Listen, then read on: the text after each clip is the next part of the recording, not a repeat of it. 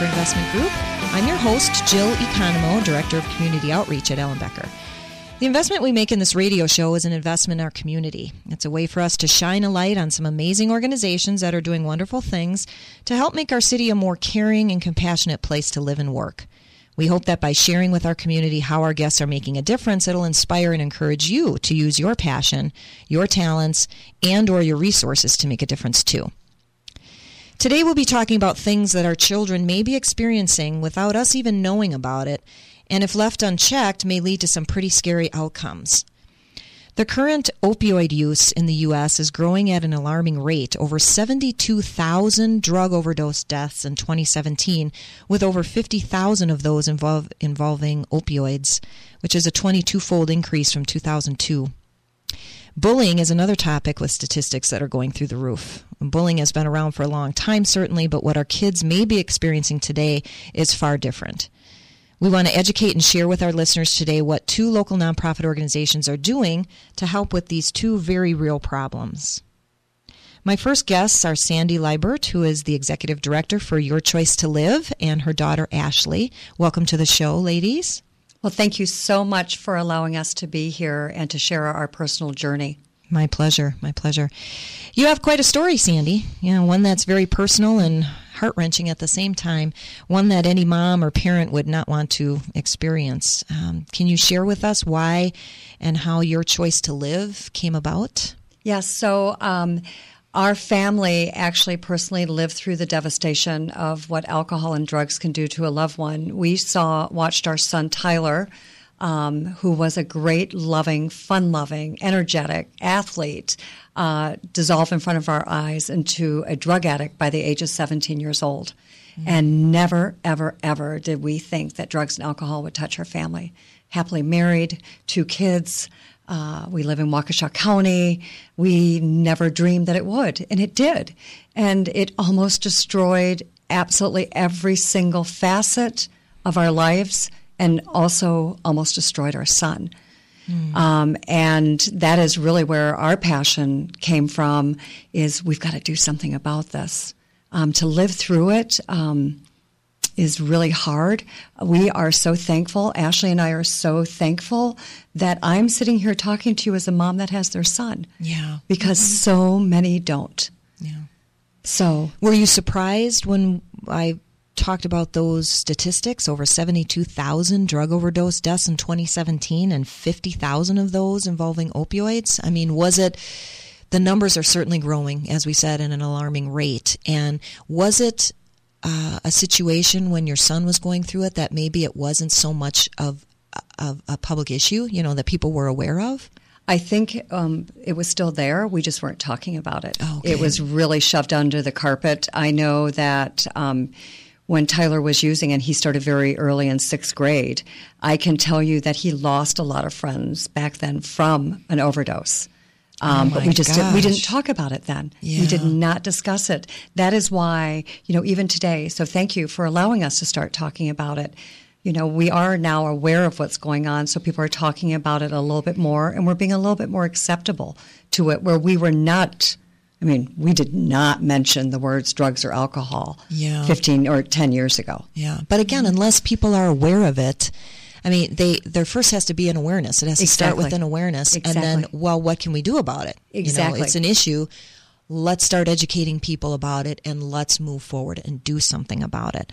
Um, so, Ashley, how does it feel being a sibling? My goodness, both then and now, going through the addiction and then the recovery process with your brother. Yeah, it's um, so when Tyler and I were younger, we were really close. We spent so much time together. And then as he um, started using drugs, our relationship completely shifted. Um, we went from being really close to being very divided. Um, I began to become very hateful of him because um, everything revolved around him. All my parents' attention was on him. Um, the phone would ring and we'd all jump, like, mm. is this a phone call? He's never coming home again. And I, you know, going through school, I wasn't known as like Ashley the person. I was known as like, oh, there's the drug addict's sister. Oh, you know, so everything revolved around him. And I really did hate him, and my parents neglected me, um, not because they meant to, but they're sure. like, oh, she's doing good, she's fine, we're going to focus on him. Um, so I grew up really fast on my own. Um, my brother couldn't stand up in my wedding because I honestly didn't know if he'd be alive. So, I mean, that's a really sad moment. I get emotional because he yeah. is such an important part of my life now. Um, but when he went through treatment, um, it was like, well, I don't know if this is going to work. So I didn't really invest that much into it because I didn't want to get my heart broken again. Um, but after time, he, you know, we have a really great relationship. I've learned to let go of that hate um, because I separate him into two people now Tyler, the drug addict, and Tyler, my brother. And I had to let go of that piece, that hate of the drug addict, and focus more on, you know, Tyler, my brother. And we've built a really great relationship since he's been in recovery.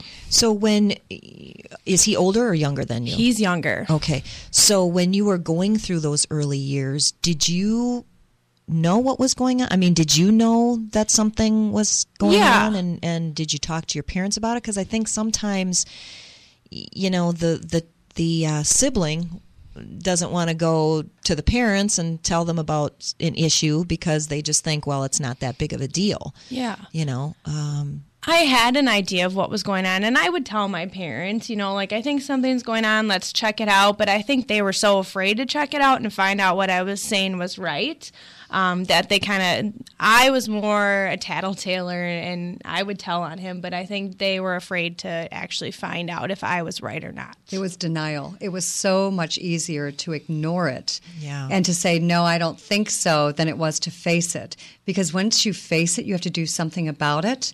And you, we did not know, honestly, we had no clue of where to go or what to even do about it. So our inst- our first instinct was to completely ignore what was going on. And that's where we're so passionate on saying to parents, don't ignore. I'm yeah. not I'm not saying it's going to happen to your child, but we're facing an epidemic. And we've got to be aware of that epidemic. And I truly believe that we have to have knowledge to fight the epidemic. Mm-hmm. Absolutely, absolutely. Um, I think you know. I imagine if you have the opportunity to educate people on what to look for and how to handle what seems like the start of something, that you would do everything in your power to do that. Right? I yeah. mean, again, we're saying it starts with education, and it it it also means that we parents have to really have a handle on and know what's going on with our kids. Absolutely. And mm-hmm. unfortunately, that's not always the case. Right. You know, they joke about the helicopter moms and, you know, the moms right. that want to be involved with everything. But I think it's so different from when you and I, Sandy, were, were uh, teenagers uh, and going through school. Not that we didn't have things going on, we right. certainly did, but it, it was not, Mm-mm. it's totally different now. The things that our kids have to face uh, in in their grade school and, and high school years is just nothing, I think, compared to what what we had to go through. But I think everyone would be surprised to learn what the average grade is of first use in the United States. I know I was. Uh, stay tuned to learn that surprising answer, and we'll be right back. Welcome back. I'm your host, Jill Economo, Director of Community Outreach at Ellenbecker Investment Group, and I'm talking with Sandy and Ashley Liebert from Your Choice to Live. We said before the break that if we had the opportunity to educate people on number one, what to look for regarding addiction, and two, early signs of a potential problem, you would do everything you could to participate in that awareness, right? Well, here's some information for you. Unfortunately, the age at which young kids are first exposed is getting younger and younger. So before the break, we asked you, what do you think is the average grade of first use in the United States? Now, this is not just in the inner city, folks. This is out in affluent areas as well. The average age, fourth grade. Isn't that crazy? I mean, when my kids were in fourth grade, I think some of the worst issues were personality conflicts or maybe fights on the playground, but certainly not addictions. That just blows my mind. So, what is the mission of your choice? And what are your goals? So, the mission of Your Choice is really to provide awareness and prevention education and resources and support to youth and family members and parents and schools and communities uh, in regards to drug and alcohol use. Our whole goal at Your Choice is to get the information out there before the kids start experimenting. Um, because we feel like if they learn and they know, and parents know, and teachers know what to look for, if we can intervene sooner than before they have the problem, that will lead to um, you know, better. It'll be better if we can get to them before they actually take that path of trying drugs and alcohol. So and fourth grade, I mean, you talk about the answer to that question was fourth grade. Right. That right. so.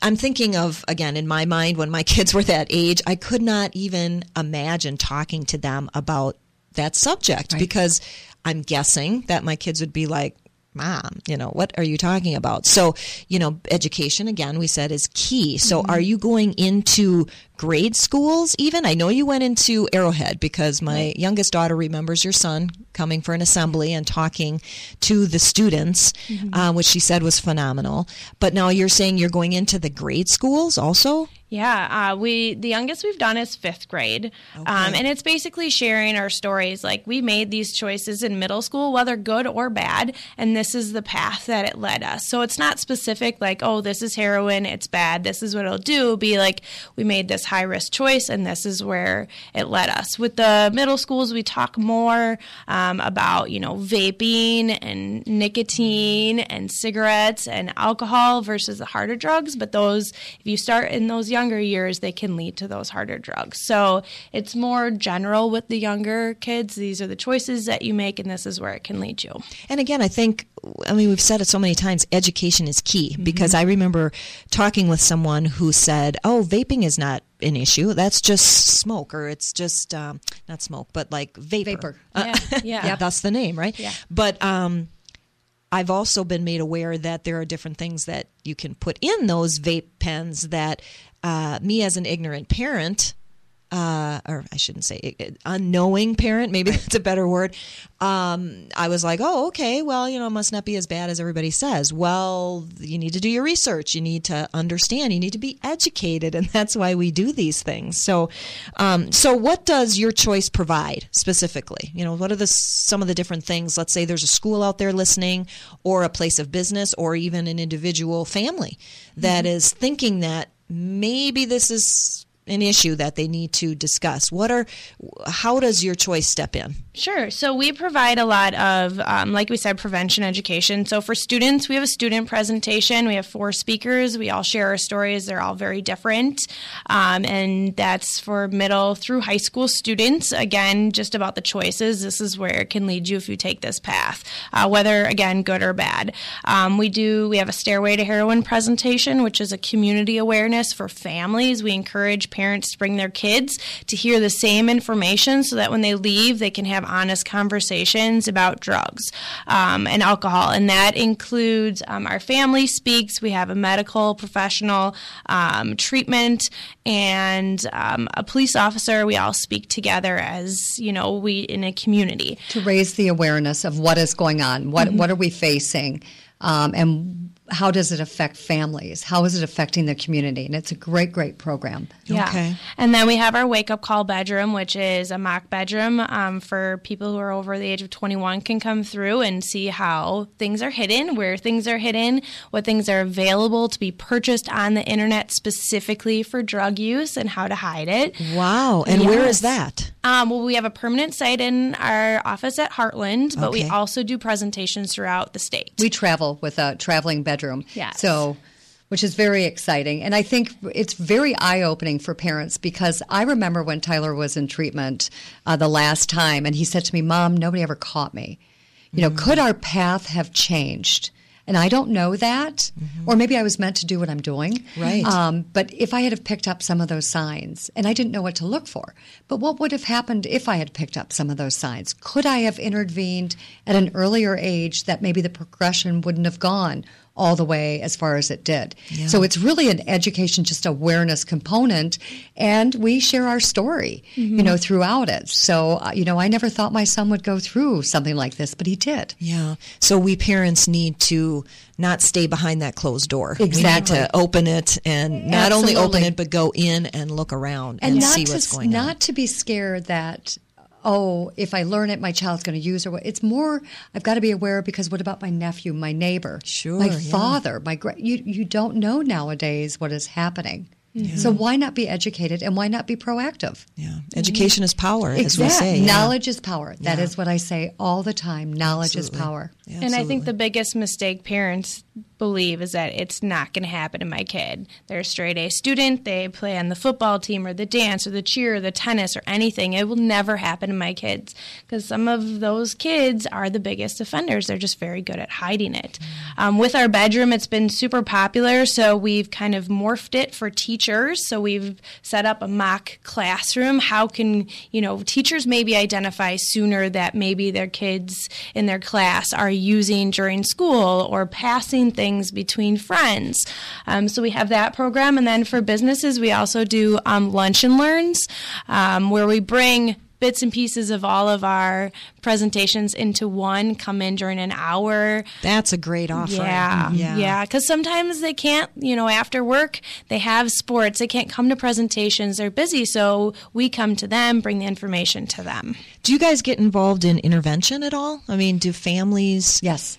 Come so to you? one of my biggest things that I love doing is I work with families. Um, we pay it forward. We are so lucky that we can provide them with the hope because sometimes they are in the deepest, darkest point of their life, stuck in this vicious cycle, and we're able to uh, get to them to that next point and you know say there is hope here's some steps that we can take and then we're able to refer out and sometimes just hearing a mom that has lived it and yeah. can provide that hope and that resource or that shoulder, to or that on, shoulder right? Yeah. gets them to take that next step because we're really scared to take that next step. Yeah, yeah.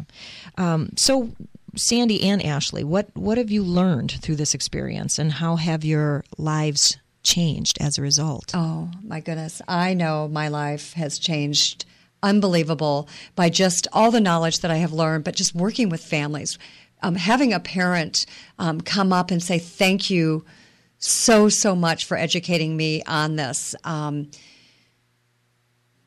Yeah, I've learned a lot too, just how prevalent it is and how much people don't know. You know, that just shocks me when we go into large schools, we have large communities, and people are like, oh my gosh, I didn't know that. You know, working in this field, we know because it's what we live and breathe and do every day, but just how much out there people just don't know. Yeah. And again, you talked about it, Sandy, where you said to get educated, let's say you go to one of these events that you have, doesn't mean that you are fearful that your child is Correct. involved. Maybe that's the case, but we're all out here to support everybody else. Exactly. You know, that's again what this community collaboration is all about. Exactly. We want to understand how can I help the next person? And education is so key in that. So let's say I go to one of these events and I learn what to look for. If I know of somebody that wasn't able to go to the event, I can then share that Absolutely. information. And that's what we Or- encourage. yeah, or they can go Correct. to to your organization uh, to get more information. So we want to make sure that people understand w- how to get a hold of you. So websites, Facebook, Yes. phone Phone numbers, number, you know, all those things. Can you share that with us, please? Sure. Sure. We um, our website is yourchoice-live.org. We have a lot of information on our website. Say that one more time. yourchoice-live.org. Okay. Um, and our phone number is 262 367 9901. And we also have a Facebook page as well, which can be found on our website. Okay. And then events. Don't you have an event coming up that we, we, want do. to We have about? several. Um, we have two Stairway to Heroin events this fall. Uh, one on October 9th. Um, that will be at West Bend High School.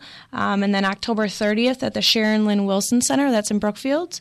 Um, we also have wake up call events scheduled um, on September 17th um, in Cudahy, October 16th at Oconomowoc High School, October 24th at Arrowhead High School, and then November 29th at Kettle Moraine. Wow, you guys are busy. That's, a, Yes. that's a good thing. Uh, on behalf of parents and schools, I want to thank you for your commitment to help in terms of education and services. So hopefully, no one has to go through what you have been through yourselves. Thank you for sharing your story and your mission with us today. Seemingly minor problems in school can lead to much greater issues if they're not addressed in a proactive manner. We discussed how drug addiction can be a part of the problem, but there's also another area that contributes to the rising problem, and that's bullying. In our next segment, we're going to hear about a nonprofit that is taking this problem very seriously and creating educational programs to help turn our kids into leaders and peer ambassadors. Stay tuned to hear more.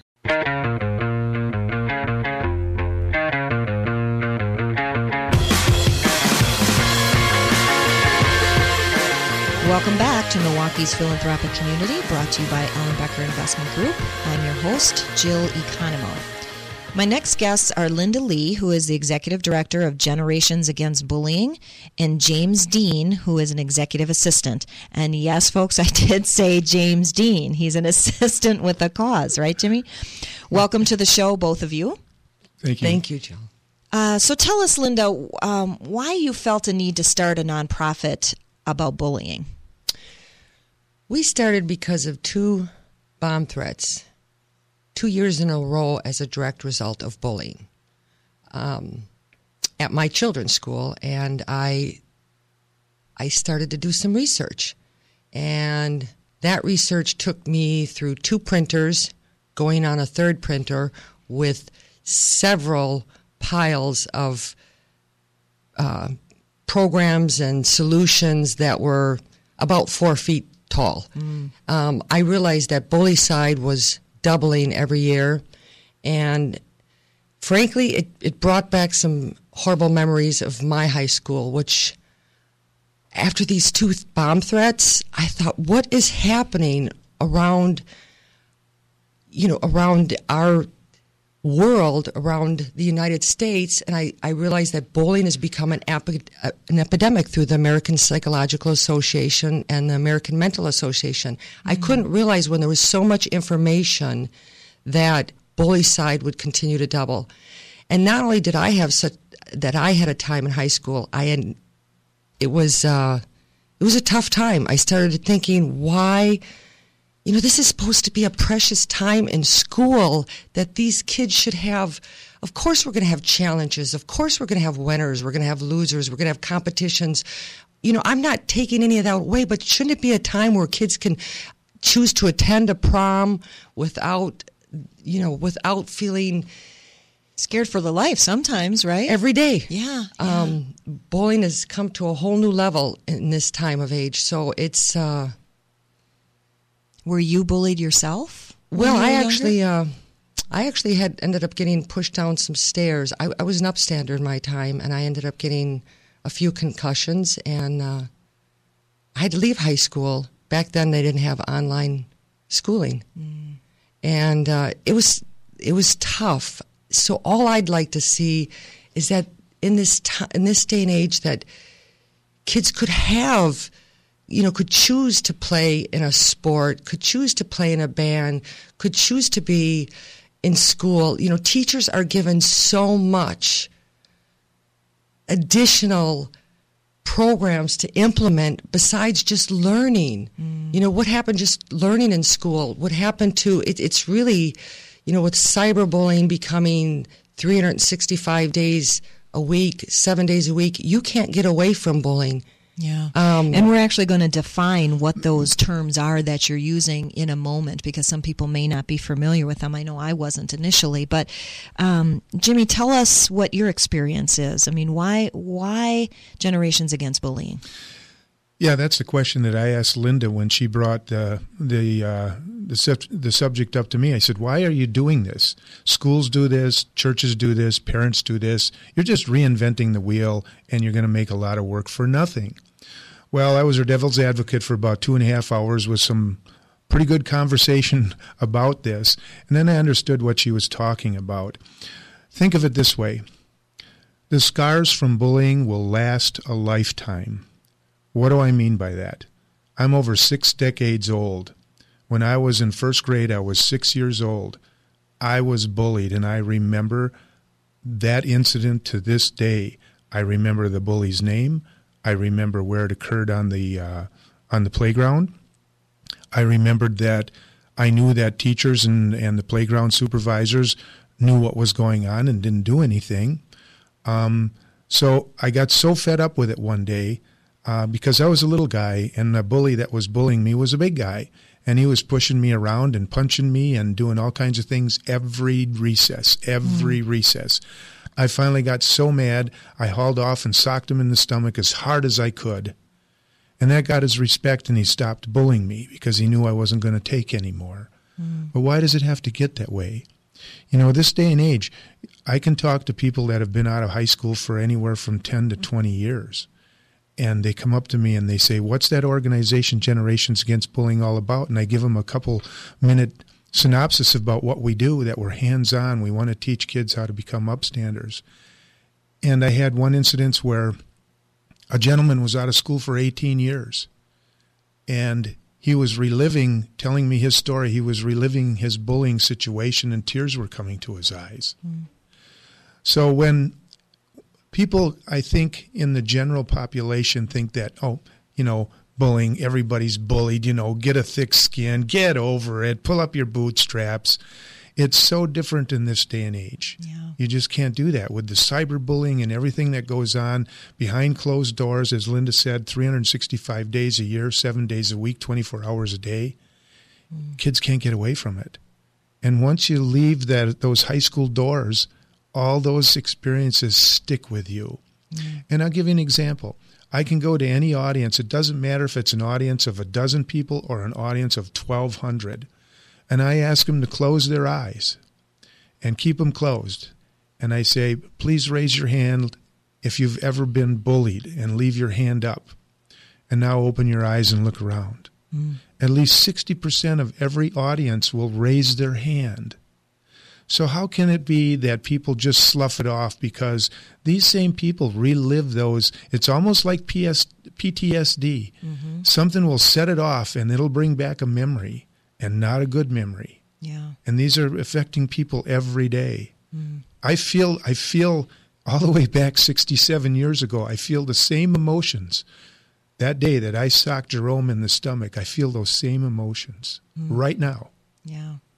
That's why I got involved and as I you were talking about before, I think people don't really realize that this is a very real thing. And it's uh, we talked in the prior segment about knowledge is key. You know, it's power to have knowledge and and education, and that's why we do this show. We want people to understand that there are great organizations out there that are dealing with a vast majority of things, and you know, this was something that before I talked with you in our offices, I never knew existed. And so I'm so thrilled and, and happy to be able to share with our listeners that there is an organization like this because like it or not, there's a good chance that someone you know, if it's not your own child, is being bullying, is being bullied. So, you know, we want to understand more about what these terms are. You you mentioned bullycide and cyberbullying. So, what are the different types of bullying? You know, I want to, Jill. I want to say it like it is. I, I really, I'm not being seen on TV right now. I'm so I feel a little bit better, but I need to say it like it is, and that's why I, asked Jim and others to do uh, to be part of uh, to take care of the media aspect for me because I uh, I see a lot of darkness and doom and gloom and hopelessness behind the scenes that I don't think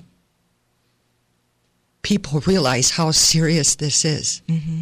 Yeah. And it's really difficult to sit here and say things, you know, through education. I've educated myself through six years. You know, I have my my bachelor's, my master's, but I have never dealt, and I've always been an an advocate for issues, but I've never dealt with such a tough topic in my whole life, and I've dealt with family leave law, sexual harassment in the workplace, but to see the children and our future generation dying because people, you see all the awareness, but they just don't take it serious. What a real problem we have out there. Yeah, yeah, and I'm I'm so appreciative that you guys are here today to share that because again, we need to let people know. People have to know and they need to know that there are people out there, organizations out there that can help in a number of different ways. Um, but I think it's important to to define what some of these things are that we're talking about. Um, you had mentioned bullycide, and I mean, I can guess what that is, but can you elaborate a little bit more? They're saying in 2016 there were 5,400 deaths. Uh, which in, and it was the leading cause of death in children less than 14. I mean, this again is a very real issue. So, can you define what that is? Sure. Bullycide is um, suicide as a direct result of bullying. It, as you said, it's now becoming it's become one of the leading causes of death in our middle school age kids. It comes to the point where um, we know of six year olds who have committed bullycide, mm. eight year olds that is how so can, sad. I cannot yeah. even comprehend. Yeah. How can a young person that age get to the point where they have no hope? And this is where what Linda talked about. Our organization gives people hope because we have a very positive um, way to address bullying. And uh, you know, most people say, "Oh, well, go get them, you know, a mixed martial arts and whatever, and and uh, club them in the head, or you know, give them a kick or whatever." No, that's not. It's much simpler than that. It doesn't take that kind of violence. Mm-hmm. We're a, we teach in a nonviolent way that they can end bullying very quickly, within ten seconds, believe it or not. Mm-hmm. So it's called the Upstander program that we have. Um, but bullycide is a real thing, um, and a lot of it is goes unreported because. Um, you just know that a young person committed suicide, but you don't know why. And after they go back and delve into some of these reasons why, they find out that there was a lot of bullying going on in their life. And it was over a period of time. And let me t- say something to the parents. Parents are the last to know many times. And you would say, why is that? Well, think about it. If you're a young person in middle school and being bullied every day, unmercifully, do you want to tell your parents? Because the first thing you're going to think about is my parents are going to think I'm weak, mm. I can't handle myself, and all of that. So they don't confide in their parents. And I'll give you a prime example of that. We had a movie event where we have a 54 minute riveting movie that will bring the awareness about the bullying issue. And afterward, on the way home, um, a middle school age girl, we got a call from the father the next day and he said, My daughter started to cry, and I asked why. And she opened up to me that she was being severely bullied in school. And he said, I had no clue. Yeah. But your movie event brought that out that she had the courage then to tell me about the event. But he had no clue she was being severely bullied. And do you think well, that that's usually the case, that parents well, aren't aware? It is. They, they become the last aware. There's, again, the signs and the symptoms that show it's almost the same as drug and alcohol abuse um, where they become withdrawn and they hide in their room and less friends uh, they're meeting. But another example is, and I, I meet the parents, and I've gone to some of these, you know, to the funerals, which are the, it's just the toughest, it's the toughest thing in the world when you know that you feel a school should be a safe place yeah. for your children to attend every day. And they don't tell, um, I mean, can you imagine? This is what happened. The parents sat with me, nine years old. They were calling, and I'm just going to say little Johnny down for dinner. Um, they called several times, went upstairs, and there he was hanging from the fan in his room. They had not, they had no idea that what was going on on a daily basis. Imagine the, the time that adults have in dealing with workplace bullying, which is going on. So imagine what a child's mind feels like that that's young and can't process being told, kill yourself on a daily basis. Yeah. You're ugly. You're this. Every day to be deal with this torment and this torture. We're losing our future generation, folks. I mean, we need to wake up to this problem. I look at it as almost a national security problem because we're losing our children. Yeah. When this is something that they're supposed to go to a safe place, look at this percentage of shootings that are happening. Right. When they find out it's due to the bullying, they're not just taking their own lives now. They're going to take a lot of innocent people with them. Yeah. We have to start addressing the real issue here, and our children need help. Yeah, it's a community issue. It's I mean, a, everybody yes, needs to to come together and come up with some solutions. And Generations Against Bullying is uh, has some wonderful things that that you offer that we'll get into uh, in the next segment. You had mentioned that uh, by using peer ambassadors, you can help create and maintain an environment of upstanders who can diffuse a situation in less than 10 seconds 85% of the time. So stay tuned to find out how you can become a peer ambassador or an upstander. We'll be right back.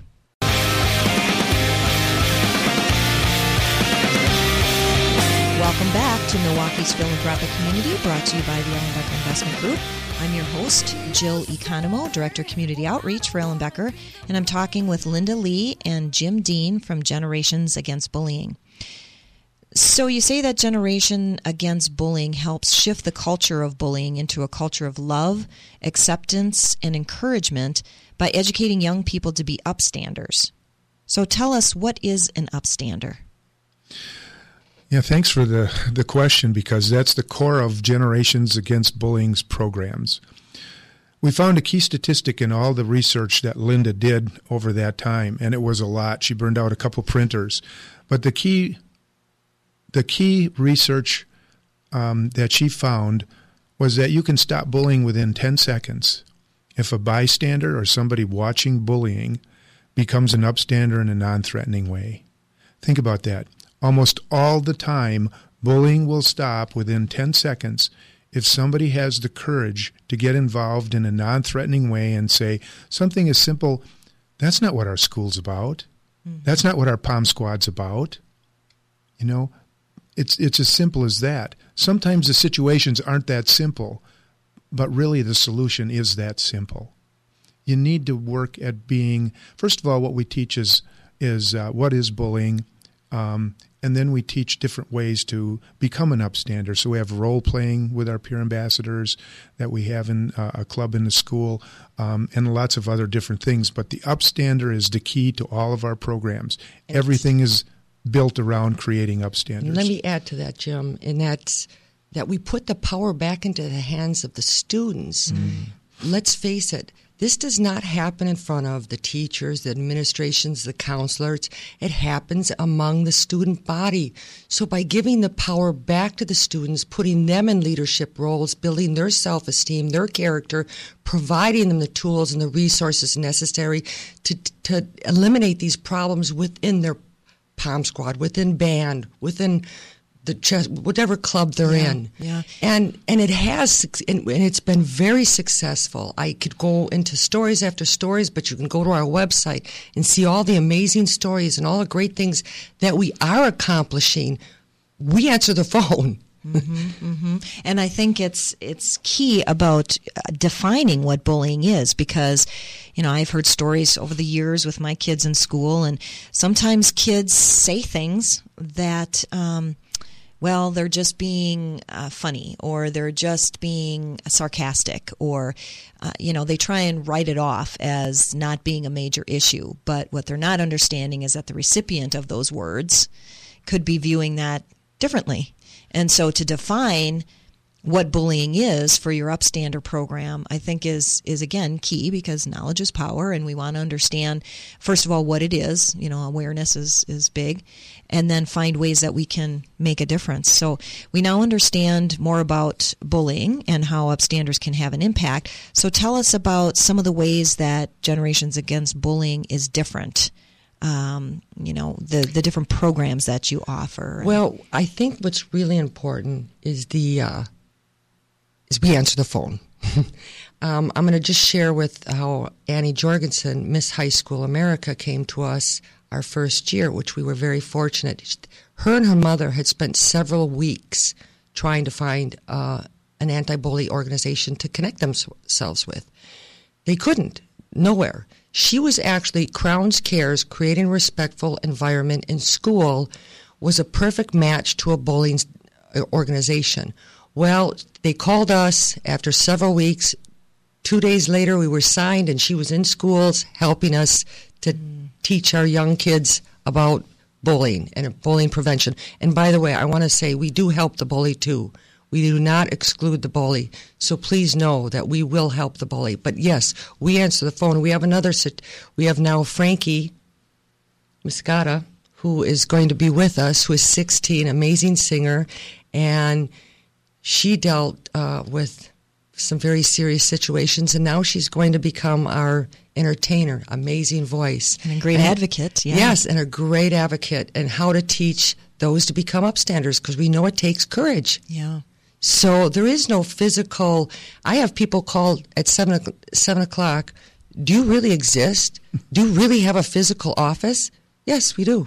We're we're, we're really here, and we really and we answer the phone.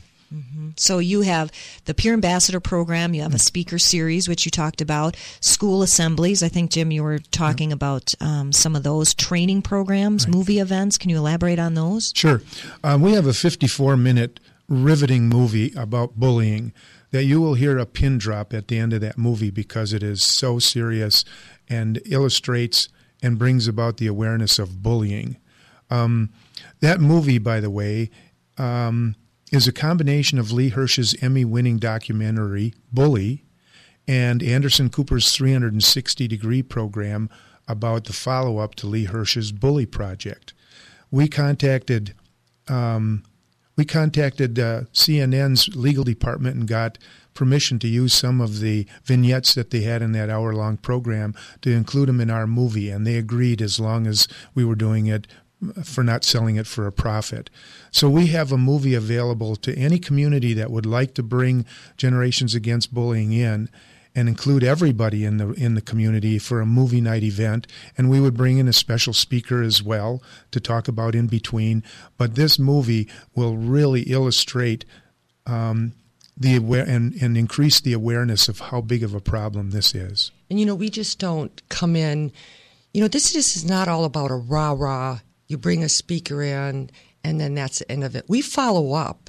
You know, it's one thing, you know, I know the even the workforce they they bring in a speaker and the sales department gets motivated for two weeks and then what? Mm-hmm. You know that's not what we're about. We're here to provide resources and tools and follow up and information, concrete information that will help the teacher to continue following up after we go. Ongoing support, um, you know, which is very yeah. important because that's what they need. I mean, our peer program went from ten to the beginning to 240 in its fifth year. What does that tell you? Yeah. They they want help. They want to be part of the solution. And we've been able to turn this really ugly topic of bullying into something that kids want to be part of, whether they're elementary, middle, or high school, or college. Um, they want to be part of a superhero syndrome, and that's what this is. We've changed it all around, yeah. and you know, it'd be nice to share a great positive story because I know we are limited on time. We had a young girl who tried to spend three years, 11 years old, watched her brother getting bullied, who was in fourth grade by eighth graders, and just contacted us. We're going to be implementing a peer ambassador program in this parochial school, and uh, her mom just cried, was in tears. She's this young girl spent three years trying to get one in, and here we are. We're we're getting in the schools. Yeah, that's awesome. That's awesome. Um, you had mentioned prior to that, um, you know, there are a lot of things that that parents need to be aware of. Uh, when their child is being bullied, just in um, a quick few, just couple words, can you tell us how to understand those warning signs? Sure. As Linda said earlier, it's a lot like drug abuse. Um, if your child has been bubbly and active in various things, and all of a sudden they change and they don't become active, uh, they spend more time in their bedrooms with the closed doors. Um, they don't seem as happy. You find them crying. Their their grades are going down. They're not participating um, and leaving the sports area. Those are things to look for. Okay. And quickly, the website or telephone number. It's www.gabnow, G A B N O W, now.org, and the telephone number is 414 241 2465. We'll answer the phone. We'd love to talk to you. Awesome. Thank you, Linda and Jim, for educating us on a topic that perhaps many parents aren't even aware is as prevalent and potentially dangerous as it can be. We appreciate your passion for your mission. Uh, I want to thank all my guests today Sandy Liebert and from Your Choice to Live and her daughter Ashley, uh, Linda Lee and James Dean from Generations Against Bullying. Thank you for all you do to help make schools, students, and parents more aware of some very real issues facing our youth today. If you'd like further information about the people or the organizations we talked to, you can email me at jill at ellenbecker.com or call our office at 262 691 3200. Join us again in two weeks as we talk with other inspiring guests who will share information about how they're having an impact and making a difference regarding issues that affect our community. We hope that this will inspire you to use your passion, your talents, and your energy to make a difference and get involved with a local nonprofit in your community in some way and bless someone. Find a way to be a blessing and give a blessing. Have a great night.